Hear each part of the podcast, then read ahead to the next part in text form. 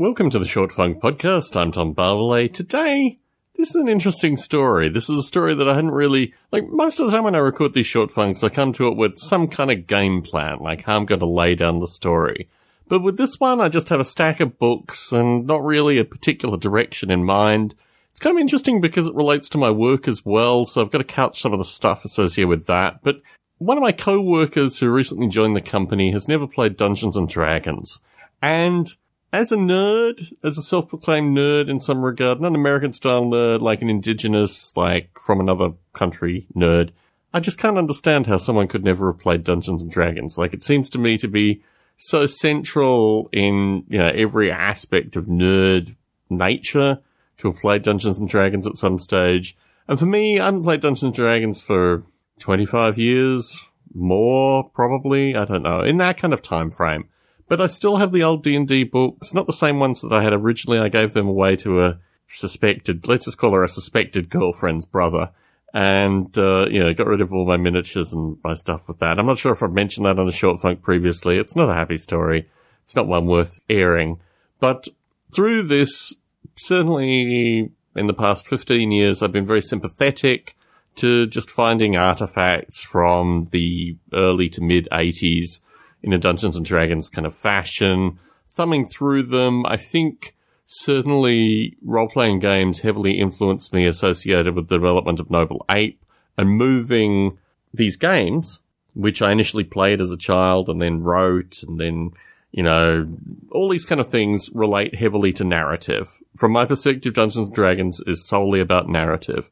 It's about constructing a universe through words and then presenting that to a group of players. Now, honestly, all my Dungeons and Dragons pretty well up till, I don't know, when I was 10 was all associated with me being the games master, me being the person that creates the environment, creates this tapestry for users and gets them excited about exploring fantasy worlds, some of which were created by others, but most of which were created by me and the narrative component to this, and also just exploring various psychological ideas in a very well laid out, relatively mechanical fashion. It's been something that I've enjoyed historically. I haven't enjoyed in the past 25 years. I did air when my friend came from Australia some audio associated with a Field of Chaos role playing game for folks who don't remember or never knew. Field of Chaos was a novella that I wrote many years ago in the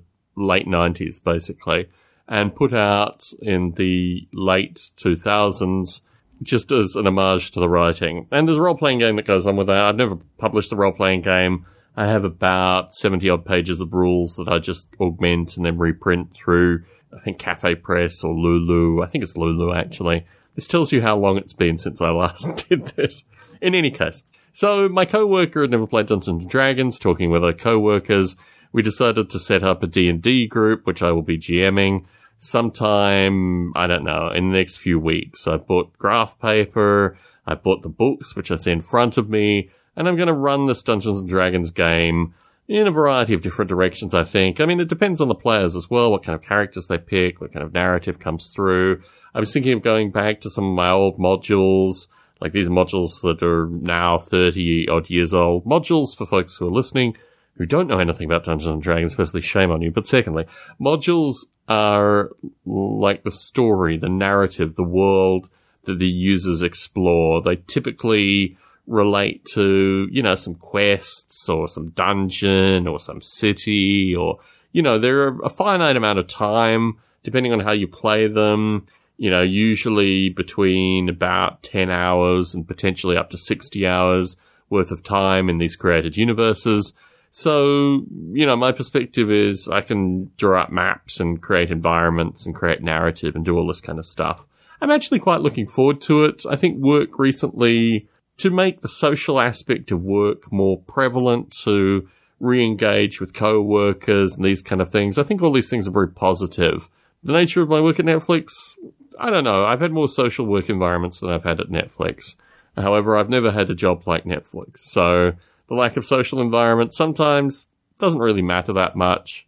I mean, I've had jobs where I've been very heavily socially involved with like my boss and my coworkers. And we go out to meals and we do all this kind of stuff, all our spouses know each other, this kind of stuff. That's not really Netflix. I don't know, the libertarian philosophies of Reed Hastings just don't really make that kind of stuff conducive. I'm sure there are teams at Netflix that do do that kind of stuff. I'm just not part of that kind of team. So the ability one day a week, probably in the evenings, to run a role playing game, see how it goes, see how it works out, see how the co-workers are interested in it. We'll just see how it pans out. But I think it's an interesting, you know, kind of left of field idea that I wanted to narrate in some regard in a short funk podcast because I know a number of our listeners are very passionate associated with role playing games. I know a few of our listeners have written role playing game rules previously. This is going to be a standard fifth edition D&D. It's not really going to move people outside their comfort zones. I debated offering one of my legacy rule sets or something like that, but no, I want to make it relatively form feed. Just to keep people happy. They can buy the player's handbook and, you know, their own set of dice and this kind of stuff. Talk to folks loosely about using miniatures. I don't know. People didn't seem conducive to that. You can use like pennies and stuff just to demonstrate where folks are with regards to monsters and this kind of stuff. I don't know. We'll work it out. It'll all work out in the wash. But for now, it's probably going to be about two or three weeks before the campaign actually starts. I've got to get some stuff together. I've got to reread all these rule books.